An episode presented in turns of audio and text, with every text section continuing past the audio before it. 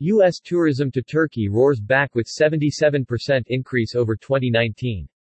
Americans are streaming to Turkey in unprecedented numbers according to figures released today by the Turkish Ministry of Culture and Tourism.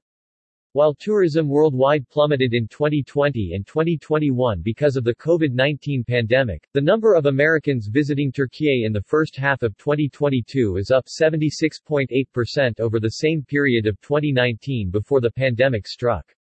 This is an extraordinary and exciting result, says Yalçın Lokman Hekim, the general manager of TGA, Turkey Tourism Promotion and Development Agency, underscoring not only Turkish tourism's recovery from the pandemic, but also highlighting how Americans are vacationing in Turkey in record-breaking numbers.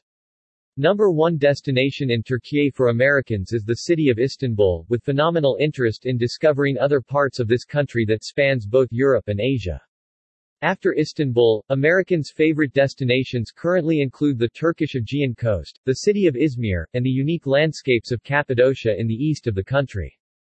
213,000 Americans visited Turkey in January through June 2019, with 377,000 in the same period of 2022. Tourism in Turkey is focused largely on a variety of historical sites, and on seaside resorts along its Aegean and Mediterranean Sea coasts. Turkey has also become a popular destination for culture, spa, and health care.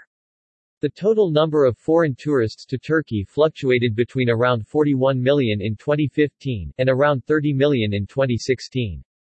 However, recovery began in 2017, with the number of foreign visitors increasing to 37.9 million, and in 2018 to 46.1 million visitors.